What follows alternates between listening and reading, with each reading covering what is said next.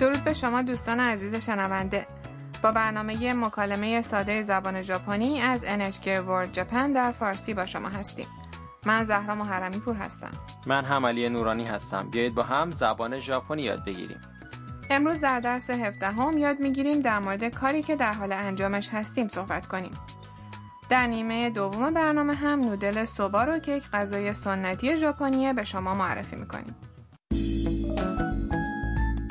در قسمت قبل دیدیم که میا عکاس اهل چین به یک چشمه آب گرم در استان ناگانو اومده و مشغول عکاسی از میمونهایی شده که وارد چشمه میشن او به طور اتفاقی با یک زوج ژاپنی آشنا میشه که اونها هم برای گردش به این چشمه آب گرم اومدن میا به همراه این زوج به یک رستوران صبح میره بیایید گفته شنود این درس رو بشنویم おそば3つお願いしますはい日本へは観光ですかえっ、と私は写真家で日本のことを海外に紹介していますそれで日本を旅行していますそれは素晴らしいねお待たせしました حالا جمله به جمله جلو میریم خانم ژاپنی برای همه صبحها سفارش داد おそば3つお願いします。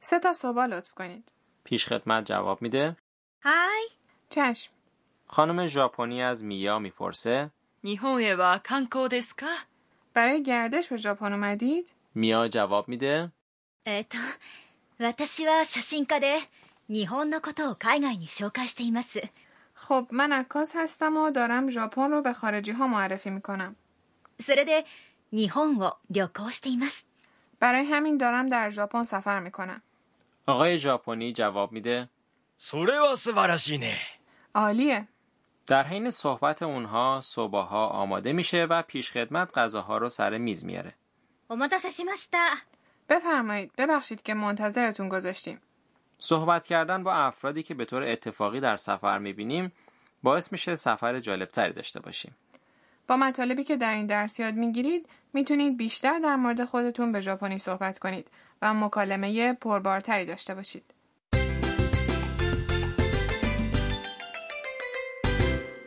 عبارت کلیدی امروز هست دارم در ژاپن سفر میکنم 日本を旅行しています اگر ساختار این جمله رو یاد بگیرید میتونید در مورد کارهایی که در حال انجامشون هستید صحبت کنید. بیاید معنی جمله رو با هم مرور کنیم.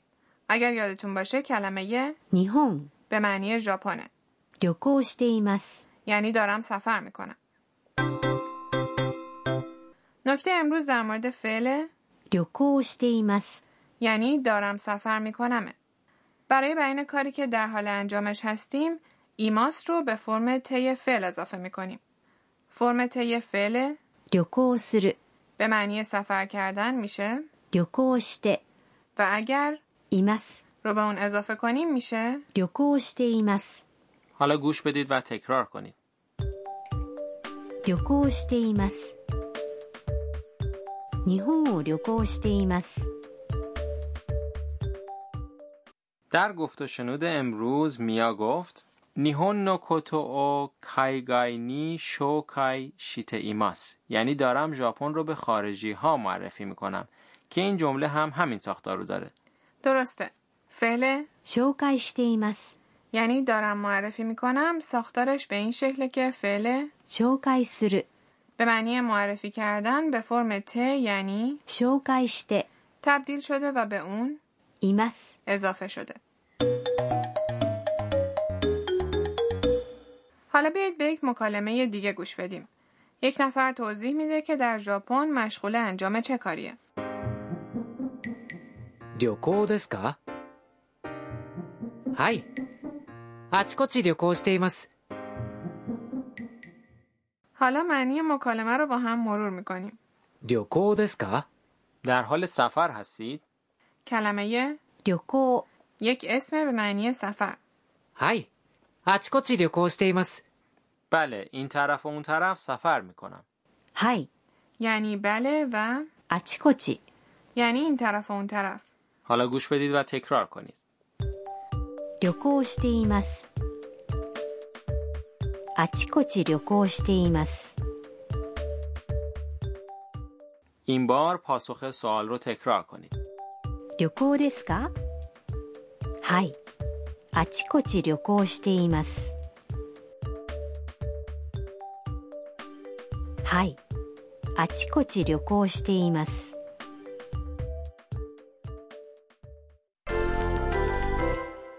حالا بیاید تمرین کنیم که اگر کسی ازمون بپرسه در ژاپن مشغول چه کاری هستیم بتونیم پاسخ بدیم. مثلا اگر برای مطالعه و یادگیری زبان ژاپنی به ژاپن اومده باشیم چی باید بگیم؟ زبان ژاپنی میشه؟ 日本語、日本語、 و مطالعه کردن یا درس خوندن میشه؟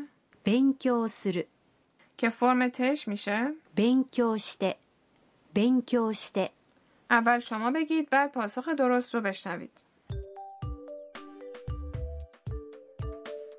日本語を勉強しています。日本語を勉強しています。 اگر برای کار به ژاپن اومده باشیم چی باید بگیم؟ کار میشه؟ 仕事、仕事、 و کردن میشه؟ する、 که فرم تی اون هست؟ して、して、仕事をしています仕事をしています واجه های مربوط امروز در مورد نحوه خاصی از شمارشه. وقتی میخوایم سفارش بدیم برای شمارش از اعدادی مثل ایچی، نی و سان استفاده نمی کنیم. بلکه باید نوع دیگه از اعداد رو به کار ببریم. بیایید به شمارش این اعداد از یک تا پنج گوش بدیم. 一つ、二つ、三つ、四つ、五つ、 حالا یک بار دیگه گوش بدید و تکرار کنید. 一つ、二つ、三つ、四つ、五つ、 در گفت و شنود امروز وقتی خانم ژاپنی میخواسته تا صبح سفارش بده گفت おそば三つお願いします。